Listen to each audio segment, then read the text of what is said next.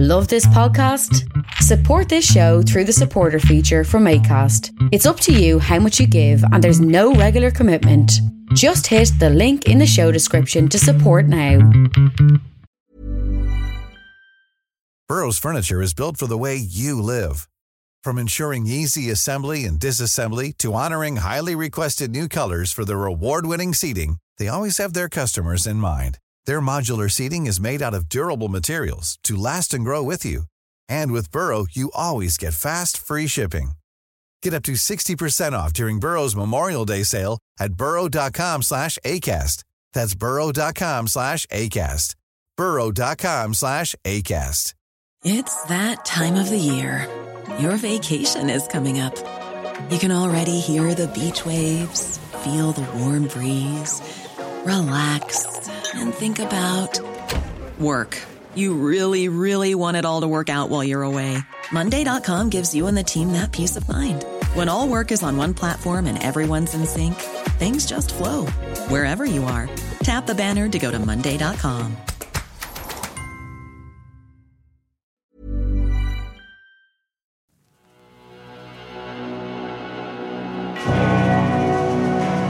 Pentagram, dedicated to Henry Foreman. In the years of the primal.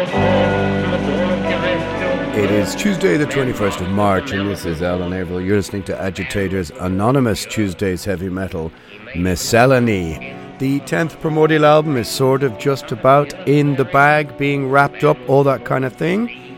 So I am in the middle of uh, fixing artwork, mastering, mixing, all that kind of stuff. And the final procedure that goes into making an album, which I'll discuss along with a few other things on the podcast on Friday. But today's podcast, um, to spare me a little bit of time, but it's also pretty fucking cool. You may have noticed over on my YouTube channel, I do these things called the Metal Salvage Chats with Joe from Gama Bomb.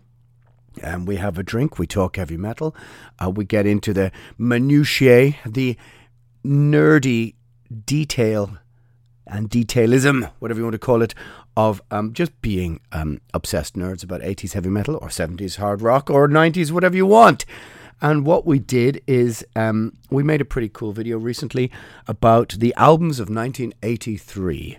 Think about that. Show No Mercy, Kill 'Em All, Shout of the Devil, Into Glory Ride, Melissa. There's tons of them. So, what I'm going to do here right now is show you part four of that chat, which includes three out of those four tasty morsels, which we discuss. If you want to check out parts one and two, and also three, you can go to my YouTube channel, just put in Alan Averill, and you'll find it, and you can watch the rest of it, and you can see our ugly mugs discussing these things um, and lots of other stupid nonsense.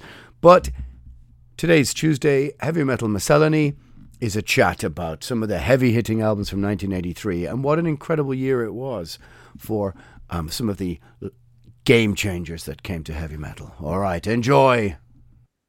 Stopped you mid salute there, so salute away. There you go. Okay. Kill them all. All for one. Born again. Like, Oh. what's good about Born Again? Apart from the fact that it exists and it's a novelty, like, you know? A few people, I have a few people I know who swear by it, and I think they're just being pedantic. Do you know what I mean? I think I think they're being like weird about it. You know? Like, I think the album cover is legitimately really, really interesting. And I think songs like Digital Bitch and stuff are funny, but I don't know. Like maybe maybe there are. I think that if there are any Sabbath fans who are watching this who listen to this album and think it's great, but don't listen to the Tony Fat Cat Martin era, then they're fooling themselves. Yeah, this I album is nowhere near as good as a lot of those records, you know. I like the soft focus pictures of the band. I only listened to this actually yesterday. It's the reason why I just happened to be sitting there. The soft focus sort of Mills and Boon photos of the band were in the back where they look kind of like I mean, Geezer looks like something from like an early 80s Benidorm sitcom where he's like a waiter who woos a kind of stuffy English woman on a uh, in Corfu or something, you know. Who But, uh, plays drums on this record? It's Bill Ward. Is it? Yeah. Um, I mean, Trashed, Stonehenge, disturbing the priest is all right. the Dark Zero, the hero. Dun, dun, dun, dun, that's kind of uh, cool, oh, cool enough song. Digital bitch, yet born again. It's it's an album that seems to be the product. My fucking squeaky chair. It seems to be a product of a lot of booze and cocaine. I would I would wager. And I think this is an album as well, kind of like what we we couple, talked about a couple of these records, like Another Perfect Day and stuff, and like we'll get on to Dalymount Park and stuff. But oh yeah, there was a lot of people making records where they're saying, "I'm not playing any of those songs." You know, I think whenever they were doing this tour, you got to hear "Smoke on the Water" and like "Children of the Grave" or something, and then just a whole new album. Like I don't think G- Gillan was into the idea of doing Dio or Ozzy era stuff the same way as Brian Robertson said. I don't want to play any of those songs that your fans love, you know. Well, by all accounts, that Dalymount gig, he had all his lyrics on the floor, and the dry ice was that dry ice that doesn't move; it just sort of sits. Um, Yeah. Early '80s kind of stuff, and he came out to sing, and he couldn't see his lyrics for Iron Man because he didn't bother to learn the songs. Bent down to move the ice, split his trousers, and had to be ferried back to the backstage, which of course was like hundred meters away, some porter cabin, and then driven back. So Sabbath, so the so the mythology goes, played the first two songs instrumental. See, for people who don't know, this is a, a couple of times in the late 70s and early 80s, they tried to have a heavy metal festival in Ireland, uh, Hmm. in Dalymount Park. Yeah, I'll bring, up, was I'll bring like- up the picture of it. But it was a cacophony of just like un un unloved lineups, like Diamond Head doing Canterbury, Motorhead doing Another Perfect Day, you know, Born Again. Like I, you could see how uh, Twisted Sister must have just come on and blown blown everyone off the Well, stage. you know, was this was Sunday, the twenty eighth of August, Dalymount Stadium, and but the pictures of it, it doesn't look fucking full at all. The pictures, yeah, it always looks like there's very few people there. Like it looks like there's about seven or eight thousand people there, not twenty or twenty five. But you've got Mama's Boys opening, Anvil, Diamond Head, Twisted Sister, Motorhead, Black Sabbath. So that's Diamond Head on Canterbury, Motorhead on Another Perfect Day, and Black Sabbath on Born Again. Weird, like uh, on albums that were all poorly received that year, and you could yeah, it was you probably fucking raining as well. You know, yeah, the photos. There's a few photos, and it looks well. It looks overcast, but of course it's going to be overcast. It's Ireland in the 1980s. It wasn't the whole decade overcast. Um, and didn't Dee Snider get have his picture taken with the Lord Mayor or something, which made the cover of the Daily Star or something? Yeah, there was a, a an old thing where you could ask for the keys of the city or uh, get the keys from the city from the Lord Mayor if you're a visiting dignitary.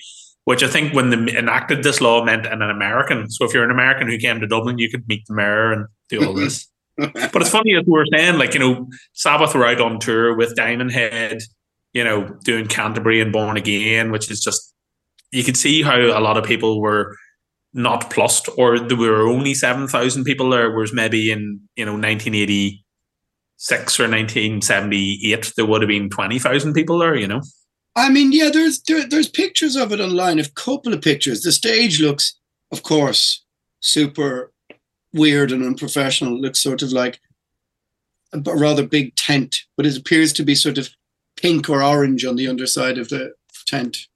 I mean, look, you can you can you. Yeah. I think you, I think you know what it was like without having to look at the pictures. You know, Totally. 1983 in Ireland. But yeah, Born Again. I know some people like. And there is a there is something kitschy and weird about the record. Like it's a weird listen. It's a very weird snare. Um, but you know, and there is some cool parts on it. There's some genuinely vaguely dark sort of moments in the music. But as a whole, I find Gillan's voice on it fucking bugs me, you know. my my thing where I think about it is that before you know before Dio joined the band, they were in a place where I think it was Technical Ecstasy. They went to Florida to make the album, and had been there for five months, spent like twenty grand a month on coke, and not recorded anything. And when the record company came there after five months, we're like, "Yeah, we haven't done anything. We've just been going nuts in Florida." Like, so I think that once Dio had left the band, and you know it was Bill Ward and Geezer and Tony, they probably were just like, "Do you want to?" Do you want to just go totally nuts, like, and Yeah. not give a fuck about what sort of album you come out with? And they're like, "Yep, okay, Well, ju- let's do it." Well, Geoff Nicholls was there, wasn't he? Iommi's party buddy, who was from Yeah. Ports, was it? And he was wasn't he kind of like keyboards and fixer? man about town. yeah, I Not just, like, it's Dunno. it's it's a weird and the the artwork has taken on a sort of kitschy cool as well for some people. You know, wouldn't be the first time I've seen a blue T-shirt of this and some eighteen year old kid. You know, but it's weird. I see it frequently, and like a proper old fashioned old fat boy, I feel like going up to those people and being all like, "Do you like this album, or is it just you like the album cover?" That's fine. Like they just like the album cover, but like you know, yeah. don't know. Again, I, mean- would say that if anyone who's really into this, you should really be listening to the Seven C, Seven Sign, or you know, one of their Oh, one of their deep yeah. albums. I love you that the Glenn Hughes record, Seven Star. I love that. But I mean, Headless Cross, Tyr, and Eternal Idol. After this, I don't recognize Sound Barrier, Total Control, um, Flick of the Switch.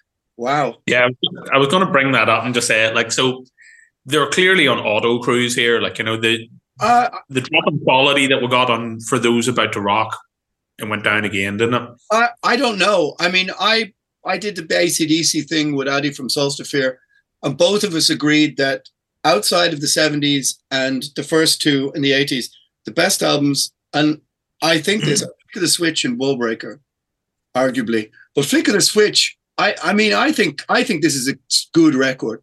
It just it- Okay. it's a good hard rock record. It's solid. It's got some great songs in it, like um, Landslide, Brain Shake, Guns for Hire is a classic, but it's a hard nosed record that doesn't have the huge production of Mutt Lange, the big choruses. It, it, I mean, it's got better songs on it than For Those About to Rock. Like if you line of the Long Knives, um, you know, do do do do do do whatever. What the fuck is that? Put the I put the finger on you, and not bad songs, but I I would take Guns for Hire over some of those songs. Guns Uh, for Hire is definitely a better song. Yeah, Nervous Shakedown is all right. Flick, oh, Flick the Switch as, a, as an opener, as a title track, is cool. The, the, the artwork always is it mystifies me. It's very weird, but it's kind of cool. It's a weird idea. That's just like a pencil sketch. It's more that the It logo. feels like a kind of continuation of the last album cover, where they're Yeah. like, right, okay, let's not do something zany, let's just have something. But then, like, it, it, it looks like a masterpiece. Is the next album Fly on the Wall? Yeah, yeah. Wall, is it? Yeah, And then blow up your video where, like, it was literally the shittest album covers Yeah. they could think of. Look, you Who know. made, yeah, you get Who Made Who, then you get Blow Up Video. Blow Video, I think, is 88. Fly on the Wall is maybe 85. But Flick of the Switch, I think it's, I think, I think Flick of the Switch is an underrated record in the ACDC canon that deserves more of a listen. But I understand, you can mm. understand why it failed because it doesn't have any hits on it. They fired Mutt Lange, they fired all the backroom staff, they fired all the people who worked in the studio. They went, bollocks, we'll do it ourselves. And it's you would you would also say, man, that like you know, the failure of Flick of the Switch would have been an outrageous success for Saxon Power and Glory. Like you I know, mean- they were they were literally just they were going down by X million, but they were still selling millions of copies of Flick of the Switch. Like, I'm know. well. I'm. I mean, I think I read that the lowest selling record is found on the wall, and it's not certified very high. It's just a couple of million, maybe even. Um, until they went from selling, they have one of the greatest or biggest selling albums of all time. And three albums later, they were down to they could still fill a stadium. They were filling a stadium for people hearing "You Shook Me All Night Long," not hearing Yeah. "Shake Your Foundations," which I think is a fucking great song. But you know, hmm. but this is one of these classic kind of things that I think around this era, like, and the same thing happened. Diamond Head, the third single off the album, was a live version of "You Shook Me All Night Long," or a, you know, in Diamond Head's case, a live version of "Sucking My Love," because they were clearly like shit. People are not really liking these new singles. What about just doing a live version of one of the songs that people do like as a single? Like, Yeah, I have some. I do have some singles. From, I never think the singles were "Nervous Shakedown" and "Guns for Hire." I think were the singles. But I, I'm, I stand by this record. I think it's a good record. But I'm a fan of "Flying the Walls Up." But I think this is a good. I think this totally, is a, and you can imagine how fucking if they had a played in the RDS in 1983, like you know. done. I'm sure they did. Yeah. I'm sure Ireland at that stage was going ACDC mad because like cultural phenomenons like Back in Black frequently don't get to places like Ireland until a couple of years later. So Yeah. I would say that like in 1983, people were discovering ACDC and going insane. You know, I mean on a on a huge level rather than Yeah. because obviously they'd been here in the 70s. You know, Yeah. I, I think there's a bit. It's also snobbery of people who just only want to listen to 70s ACC. I get it. I mean, look, what's much better than Powerage? The answer is fuck all. But the second second hour of the podcast, and we'll have to bring up the traditional subject of Dokken. Like Dokken, you know, mm-hmm. Breaking the chains. Oh, that's this year. Hang on. I, let's go to the trust. Am I, I missing any? Am I missing any in between here? Of you're note? trust with a very black metal looking cover. Ideal. I've never heard this record. I must be honest. I, I never really give a shit about trust. Meh. They wouldn't. I don't really like them, to be No. honest with you. Well, Dokken, September the 18th, Breaking the Chains, Breaking the Chains. Um, this is the first Dokken record I bought a long, long, long time ago. And I, I liked the opening track and I liked one or two other tracks, Night Rider.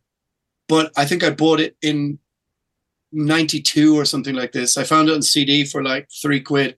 And I, I'd heard about Dokken. I didn't really know Dokken yet. They weren't a band I liked in the in the 80s. I did I knew of them. I knew songs here and there, but I didn't have a copy of Under Lock and Key in 1988 or 89. They just kind of we they were just not on the radar in Ireland, you know. And then I saw Breaking the Chains. Might have even been a, a year or two earlier than that. Might have even been 1991 maybe. And I bought it. Didn't really like it. It sat in my CD collection for years. And it wasn't until maybe end of the 90s I began to really get super into Dokken. Um, but it's interesting because it's like songs from like 1978 and 79 and all the way up. Yep. you know? He had a he had a kind of collection of songs as a songwriter. A lot of people probably don't realize this, but like back in the day, Don Dokken was a rhythm guitar player, singer kind of guy, and he, you know, he'd been attached with bands with people from Wasp and a whole bunch of different things. And this album was originally recorded a couple of years earlier, whenever he was um, In Germany. to sing on Blackout by the Scorpions. Um, and there there is a cool like it's got a way better front cover, right? The Hmm. the Don Dokken solo record, Breaking the Chains. Well, there's also he's pinned up to something, isn't he? Being all like yeah, yeah. well, there's also the uh, there's the back in the streets, the sort of Germany '82 recording of this record because they were playing in Germany in '82 with no record out yet, which was so bizarre. And they recorded the album in Germany. it was like um, uh, Dieter, whatever his face is, the guy who was the manager and producer for the Scorpions. He was obviously friendly with Dokken in some regard, so that he um, he said, "Listen, Klaus has lost his voice here, and we'll have to start yeah. working on Blackout. So you come in and sing on the demos. We'll delete your vocals, and as a favor for doing that, uh, I'll make or I'll get my assistants, basically the engineers, to make your solo album, and you can tour around Germany and stuff like that." yeah, And I think that, as you said, that was like 81. And then I think there was a period of like inactivity basically for about a year and a half where there was nothing doing. Mm. Um, and then somehow they got into a situation where the guy from the Scorpions had, or their manager had uh, convinced Q Prime and Elektra, Elektra to pick up Dokken. And then he rang the guys, uh, you know, what's his face, uh, George Lynch and stuff, and said, listen, this Dokken thing's back on, you know? Yeah, yeah. I mean, it's um now I like the record more now than I than I did when I heard it thirty odd years ago. Um, I, I like the Is cover. the worst of their cover- 80s records, is it? Hmm? Is it the worst of their 80s records? Yeah, I think so. Yeah, I mean, it's it's the cover sort of freaks me out in a weird way. It looks it reminds me of something of a computer game from 1983 or something. You know? I think it, it looks it looks weirdly futuristic, but it certainly looks shit. You know, um, they did paid apparently like hundreds of thousands of dollars to buy on the Blue Oyster Cult tour Oh, for Fire of Unknown Origin, which is like a DOC album from that year, which is or not Fire of Unknown Origin, sorry, Revolution by Night, which is I like it, but it like it was a Bruce Fairbairn produced kind of attempt at making a pop pop album, and it Yeah. went really badly. So I think Dokken had paid all this money to do an arena tour where they were playing to half empty arenas, right. and then they came came back and like their label were just like It's got some good songs. I mean, it's got it's got Paris is burning on it, hasn't it? It's got Felony with some rather uh, we're illegal. yeah. oh, Well, next on the list, September the 23rd, Kiss, Lick It Up. Ah, we, we've Like, just. is, there, is there anything good to say? Like, like Yeah, what the key, yeah. the key change, the key change in "Lick It Up" is fucking is inspired. Like, isn't it? Like, you know, I kind of like that song, sort of. I mean, it's I don't I don't love it, or you know, it's it's got a thing. I don't. What other fucking songs are on that record? I mean, know. is is this? Um, I mean, it, "Lick It Up" is one of their biggest songs, isn't it? Yeah, like I think that they were in, like they seem to be in that situation, kind of like a fucking glider or something, where it's like, like they'll have massive success and then like fuck it up for themselves, and just when they're about to start going down below like three or four thousand people at their concerts, there'll be something that will literally boost them back up, like you know. Well, this was the first public appearance without makeup by the band. Okay, etc. etc. 1983. I mean, it doesn't. I, I, the the video's a bit weird, rapey, isn't it? Something a bit odd about it. And I think Vinnie Vincent is Vinnie Vincent on this record. Uh, I think he is. Yeah, he is. Yeah, and the one afterwards. Vinnie Vincent is very odd in that video. There's some weird things going on in that video. If you haven't don't know the Lick It Up video, have a little look at it. And in the end, I think they get their comeuppance by a bunch of uh, sort of women, don't they like electrocuting them or something in a bar, you know? So maybe some justice. Yeah, but it's so like for considering that Spinal Tap was about to come out, it's insanely accurate. Like whatever they were talking about about the cover of their album, it's like, oh man. Well, it Like- says here, it says here that the album marked a turnaround from the band's flagging fortunes of the previous few years. There you go. Yeah, because it made a couple of clunkers, hadn't it? That people didn't like music from the Elder and Oh yeah, things. The Elder, yeah. Lick It Up was was certified platinum uh, by December 1990. Okay. Right, well, that's not particularly good, is it? Considering that all their popular albums have gone platinum immediately, like you know. Um, yeah, but like this is on this list by just a fucking. It is a hard rock album, and you know, fair play to Kiss. And Well, uh, the next the next record I don't know, Steeler. No, I know Yngwie was in Steeler, right? And then he was replaced by that guy who doesn't seem to be very good to me. What's a guy, German guy with the big hair? Or is that a different Steeler? No, it's not. It's the same Steeler, isn't it? No, there's two Steelers. I think there's Steeler from Germany and Steeler from America. I think. Really? Anyway, I I never think so. Now I could be wrong. People of the comments, if you know Everyone knows therapy is great for solving problems, but getting therapy has its own problems too, like finding the right therapist, fitting into their schedule, and of course, the cost. Well, BetterHelp can solve those problems. It's totally online and built around your schedule. It's surprisingly affordable too. Connect with a credentialed therapist by phone, video, or online chat, all from the comfort of your home. Visit betterhelp.com to learn more and save 10% on your first month. That's BetterHelp, H E L P. Burrow's furniture is built for the way you live. From ensuring easy assembly and disassembly to honoring highly requested new colors for their award-winning seating, they always have their customers in mind. Their modular seating is made out of durable materials to last and grow with you. And with Burrow, you always get fast, free shipping. Get up to 60% off during Burrow's Memorial Day sale at burrow.com slash ACAST. That's burrow.com slash ACAST. burrow.com slash ACAST. I'm Sandra, and I'm just the professional your small business was looking for. But you didn't hire me because you didn't use LinkedIn jobs. LinkedIn has professionals you can't find anywhere else, including those who aren't actively looking for a new job but might be open to the perfect role, like me. In a given month, over 70% of LinkedIn users don't visit other leading job sites. So if you're not looking on LinkedIn, you'll miss out on great candidates like Sandra. Start hiring professionals like a professional. Post your free job on linkedin.com/people slash people today. Millions of people have lost weight with personalized plans from Noom, like Evan, who can't stand salads and still lost 50 pounds. Salads, generally, for most people, are the easy button, right? For me, that wasn't an option. I never really was a salad guy. That's just not who I am. But Noom worked for me. Get your personalized plan today at Noom.com. Real Noom user compensated to provide their story. In four weeks, the typical Noom user can expect to lose one to two pounds per week. Individual results may vary. Well, could um, be because I have the Steeler uh, German one, and it certainly the guitar player is a big fucking step down from Yngwie. Steeler was a 1980s American band featured Yngwie Malmsteen. Okay, and like Graham Bonnet, I think, or no, that was the Alcatraz, wasn't it? wow, Um, and the singer is Ron Keel. Okay, and that's Rudy Sarzo. Is it on the bass? The original lineup: Ron Keel on vocals and rhythm guitar, Bobby Eva, Tim Morrison, blah blah blah.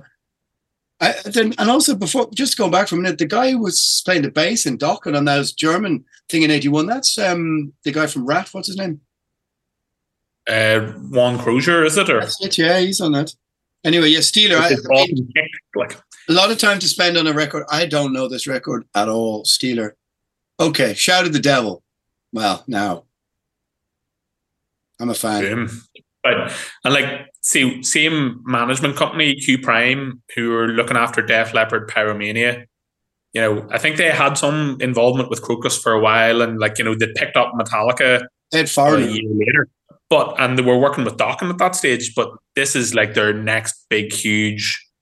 Here we go, Break America project, and man, what a successful record! Like, Yeah, and it sounds huge for people, any kind of haters of the record, or whatever. I mean, it's a the drum sound is massive. The guitar tone is tr- dirty and filthy.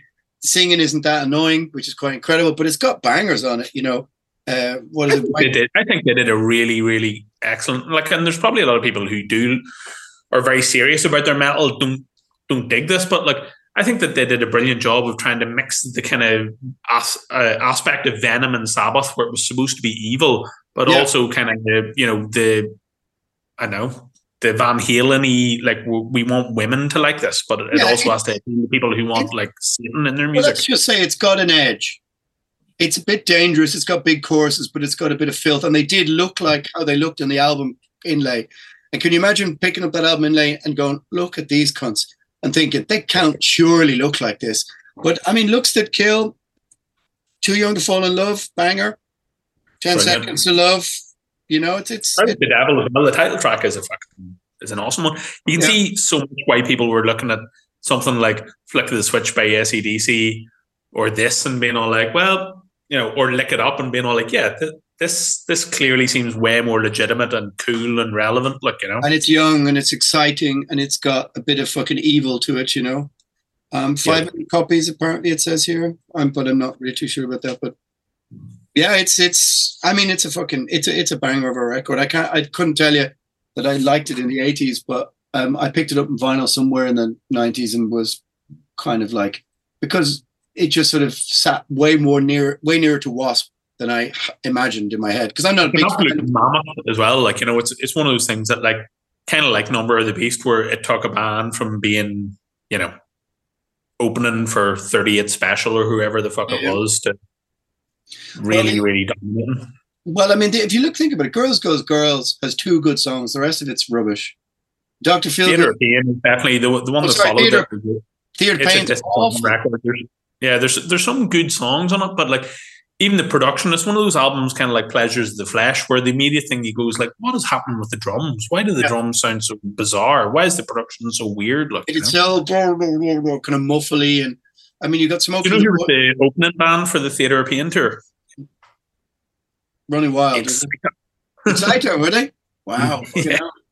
That's a good coup, isn't it? Look, Yeah, you wouldn't mind that. maybe that's where they sold the three million records. The next record, I don't think I've ever even seen on the list. Alice Cooper, Dada. I don't. I even- I, think mean, this, this is the one where he had short hair. I think, I know. or there's maybe it's called in the army or fucking I don't know. I have no clue. I've never even seen this record. Um, so fuck it. Um, Riot, Born in America. Look at this. I, this is the day three. Because I feel like you've got Fire Down Under is 90 or 80, sorry. Um, did they So really? the first two albums are set 78, 79, 80, and then is there maybe is there no album in 81? No, uh, Fire Down Under, Under is from definitely from 81, man. So well, this it says here this is the fifth Riot album. Um, and you know what? People can skip to the previous episode where we sat there going, now what order did they come out in? Because we always end up trying to think of what order Riot albums come out in. Doesn't matter. But yeah, and we've also talked about the album cover of this. So Okay, let's, move, let's move on. Let's move on. Alcatraz, no parole from rock and roll. Now I'm again, I'm not. I don't know this record. I, do, I have a friend um, who I play football with who swears by this record. Like he, he still has a whole bunch of Alcatraz shirts, and always after five six beers, wants this is what he wants to hear, and you're just like, okay. But I, I don't. the album cover is quite special, isn't it? It's kind of like a floating rock with a sort of jail. Yeah, because it's Alcatraz. Like it's the rock Alcatraz, isn't it? Yeah. The, the logo is very. Do you think Anthrax robbed a bit off this logo? Yeah, I'd say like that'd probably be exactly it. They would be sitting idolizing Alcatrazz, being like, one day we'll be like Alcatrazz, one glorious day. I must Again, I, I don't know this. For, but it's definitely for uh, Americans. I don't like they probably did tour in Germany and stuff like that, and maybe Germans are into this or it'd be on Like it's definitely a kind of Sweden rock type band. Alcatrazz. Yeah, isn't, this also oh. Though? Isn't it?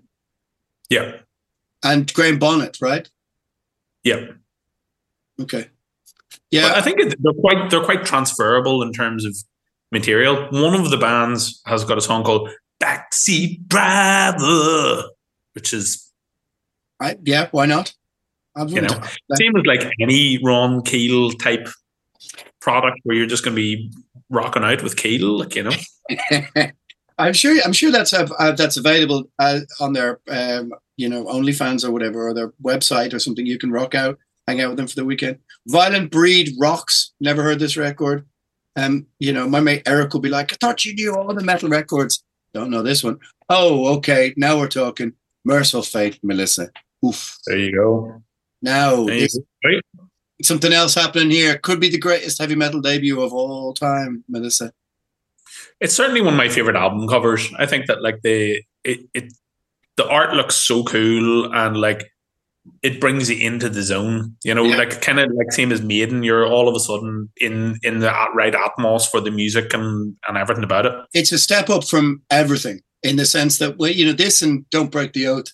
They're just this is a band who are on another level compared to everybody else. Whether it's the solos, the songwriting, the riffs, the musicianship, it's just you've got the whole thing. And Melissa just sounds incredible, and it's evil heavy metal. Curse of the Pharaohs, evil. It's just yeah. Um, and, and I, as a debut, I can hard push to think what's a better heavy metal debut than this. I mean, it's better than the it's first. It's a very um, it's very well made record as well. You know, for like it does kind of have that same vibe as the first Maiden album, but everything is just really tightly played and like whenever we've been looking at the NCN list of Euro metal that we've been you know going through here, none of it sounds really like. Is there any European bands on this list whose album sounds as good as this? Maybe like Raven All for One has the same production quality.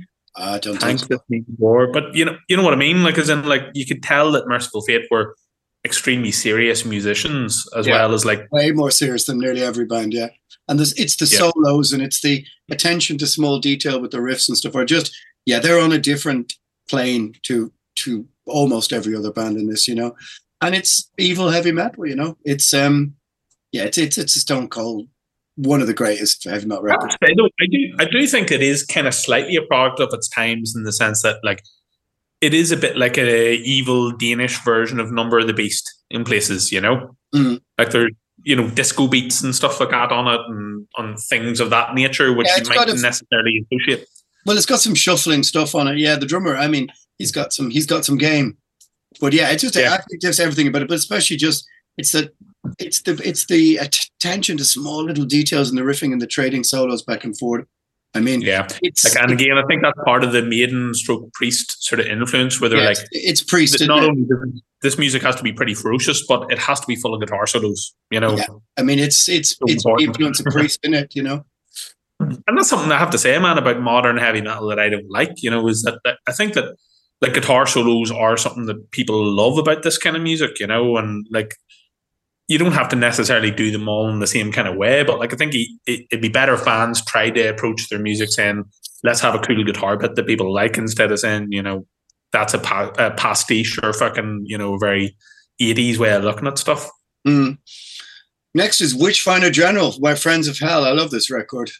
I love it. trying to track it down in the end of the eighties was it was a quest to find records by them, Pentagram, Saint Vitus, Proto Doom that sort of stuff. Yeah, to find those records and the, I remember one somewhere, it must be maybe 90, 89, 90 or 91.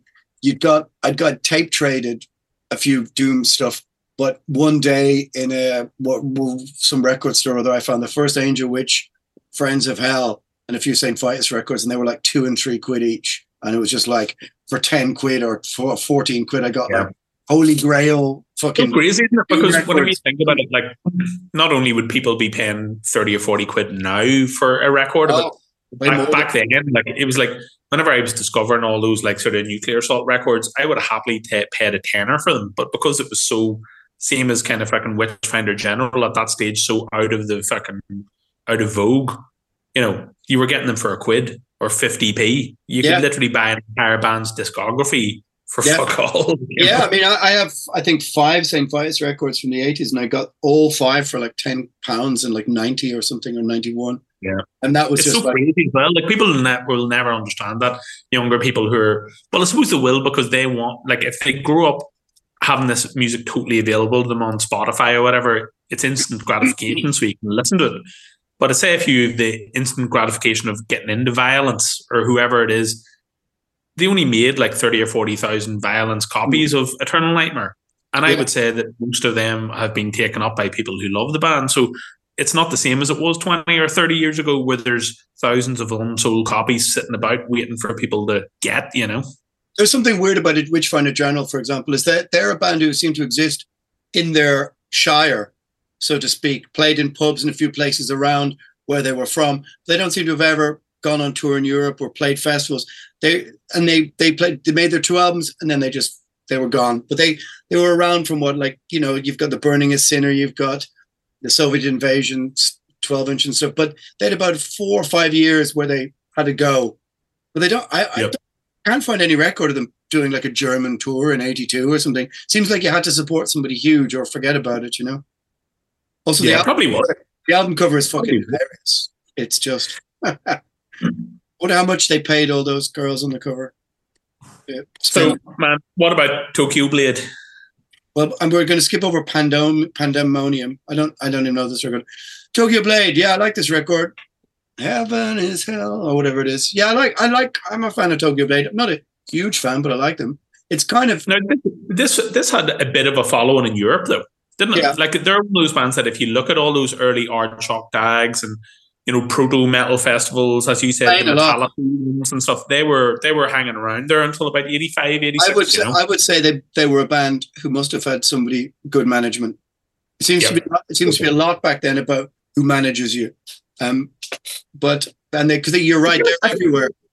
they straddled a bit of a line where I think that because something like Shout at the Devil or Quiet Riot had been a success, and at least in England, it, the news of its success had come around. That you know maybe management people were like, yeah, this seems like a good bet. You know, let's This try and bust behind these guys. Realistically, it's sort of like heavy hair, isn't it? It's sort of a bit glammy new wave British heavy metal. Um, Yeah. but this is a good record. Yeah, I own this one somewhere. I think so as well, and yeah, I think musically, Oof. go on. next the last three albums i mean let we let's our bark at the moon show no mercy and balls to the wall and then it's over. Oof, Outrageous, isn't it? it's a strong ending to the year isn't it? I mean and like three three totally different kind of you know genres of heavy heavy heavy rock music. Like you know you've got the most unbelievably commercial million selling like career changing album bark at the moon Mm. and then a pretender to that throne with balls to the wall and then show no mercy which is like you know an underground you're like i mean i have I to say say, I I know that Slayer were just as influenced by the Ozzy's solo stuff on Accept as they would have been by Venom at that stage. They weren't an out and out fucking, you know, uh, i don't know I don't know. satanic black metal band. I don't think. I think I- that half, I think- the, half the vibe was like, let's rock, let's rock out. Like, i know? think show no mercy is satanic speed metal i mean that's what it is i mean the back inverted crosses and eyeliner and stuff it's like yeah, it's a- but it is. But it's also. I, I think it's also a, like a heavy metal record. I think Oh, yeah, that it's- they, it's they could, they could have been in some way in, influenced by fucking the vibe of what was going on with uh, like um, Motley Crue on Shout at the Devil, like I'd say they a were- million miles away. You know? No, I mean now looking back, it, it it isn't. But back then, I think it was. I think there'd been no doubt would have been influenced by Fast as a Shark. Every fast band was influenced by Fast as a Shark, and except when it came out, that was hugely influential. But I think Show No Mercy is just. I mean, it's just Judas Priest on meth. That's what it is. Crionics, Final Command. But it, but also you can see the moment where Venom obviously or Slayer obviously heard Venom, where there's a moment where they were like, you know, the stripy shirts and the kind of little, you know, spandexy stuff, and then it's like black metal. Obviously, somebody came down to the rehearsal room with it, went, "You got to hear this," and literally, you could probably see like a week later. They I don't know because to me it seems like that they were huge Maiden and Priest type fan, uh, fans when they were doing those covers, as you said, wearing the stripy Dokken shirts and stuff. But like, I kind of think that by the time that you know their first album had come out, right, they were definitely influenced by the Venom thing visually and like slightly musically. But I think that they were banking on the idea that a lot of the people who were going to listen to the band were Motley Crue type fans who wanted satanic theatrical. I don't, I, I don't stuff, think you know? I don't. I would disagree. I think, and even that Slayer themselves would have said it at the time. We were the antidote to all that crap. The same with Metallica and stuff. I think they were just into Well, the. I- this is the thing. They, they might be saying that after the fact, but that's only because they had an audience full of people who were cutting their names into their arms, you know? Well, At I that mean- stage, they were being all like, you know what would be great? If we could get fucking some of these people who like, you know, fucking like Iron Maiden and Motley Crue to listen to our band. But I think I think you forget how divided, divisive that whole hair rock thing was compared to something like Slayer. I mean, Slayer, Met Kill 'Em All, and this were seen as the kind of, you know, the the the antidote to some of that big hair stuff. And now we can look back and go, well, doesn't Motley Crue look a bit like Sarcophago in '85 or '86? A little bit, you know, the altar and the pentagram and the big hair. And you can go, yeah, Motley Crue looks a bit like Death SS and looks a bit like whatever. But I think at the time there was a big division. I mean, you listen to Evil Has No Boundaries. I mean, it's just pure you know, it rushes out of the gate like a fucking faster black metal, and it's with fucking, it's, it is. I think it's it's just coincidence ish. I think that they happen to have some of the same uh, eyeliner and leather and stuff like this and that, but I think it's more firmly in the Venom black metal camp than, um, you know, they were hoping that Motley Crue fans were going to listen to it. But the Maiden Priest stuff, I think, is your, it's perfectly correct. You know. yeah, well, I would say like image wise, it was probably more of a Motley Crue thing. I don't think that there's any songs from the first Slayer record No, but that I- see, say I be influenced. See, I don't, see, I don't think they were influenced by Motley Crue's image. I think that that kind of image was ubiquitous amongst an awful lot of bands, in, in uh, irrespective or independent of each other. I mean, if you listen to the progression from this, Haunting the Chapel, you could argue is fucking death metal. I mean, you know, the song Haunting the Chapel for me is you can hear Morbid Angel uh, easily in this. I don't know. I mean, it's the, this is you've got Kill 'Em All earlier in the year, and then Show No Mercy. I mean, and the cover is kind of goofy and cartoonish, which has a kind of cool kitsch to it now. But at the time, you're thinking maybe it could have been a bit more. uh, Show No Mercy. Yeah. I think it's uh, got a really cool cover of a Dennis Wheatley novel from the '60s type vibe about it. You know, Yeah, I like the guy, so. the guy is he's drawn in a way that if somebody told me that it was a lift from something like that, I wouldn't be surprised. But Probably they couldn't back then. So He's not as muscly as some of the other muscular, you know, characters we've seen throughout this list, though. I mean, although he he has I would like to think that that was a personal decision by Slayer, where they said we would like him to have fur on his arms instead of having huge biceps. Like, you well, he has very big biceps, but he's got furry legs. Okay. He's also, he's also got what are like little denim hot pant kind of things going on. So like they never. Here's the difference: is like you get this record, and then you get Hellhammer Apocalyptic Raids, which is like, ah, like it looks Is proper this- dark. this the same, it's the same guy from the cover of um, Welcome to Hell, isn't it? Like it's the, or sorry, uh, Black Metal. It's the same goat dude. Who, who's the well, same? yeah, it's the same like, Baphomet. they're both from like um, what's the what's the movie? Uh, the Devil Rides Out. You know when Satan Sure. arrives and the Devil rides out. That's kind of- that's what his head looks like. originally that originally that Baphomet drawing was done by this guy called Eliphas de Levi or something, a, like a, a early Victorian occultist or something, or oh, maybe oh really? Okay, right. So that's where that comes from. maybe See even what like, you know in the thrash metal world, guys. Like we. maybe that's even eighteen. Maybe he, that's even eighteen twenty or eighteen ten or eighteen forty or something like this. But yeah, he was a kind of proto occultist kind of thing, and he Yeah. that's where the first Baphomet came from. Like clearly like massively massively influential record um now but at the time you know At the time, I think it was considered a bit of a joke by people in the press, and they were like, "This will never last," because people were just kind of shocked and didn't know what to, to think about it. And I think speaking to people who were around at the time, you know, this is a bit before our time, they were like, when Haunt Haunting the Chapel came out, people were like, oh, fuck. When Chem- they heard Chemical Yeah. Warfare for the first time, this is like, oh, this band, you got to consider them in a much, much more serious way. And then, of course, Hell Awaits is um, a whole other kettle of evil, you know? So, like Bark at the Moon again, man. Like, obviously, a really, really polished and like sort of million dollar production kind of scenario. Like, ha- has it aged as well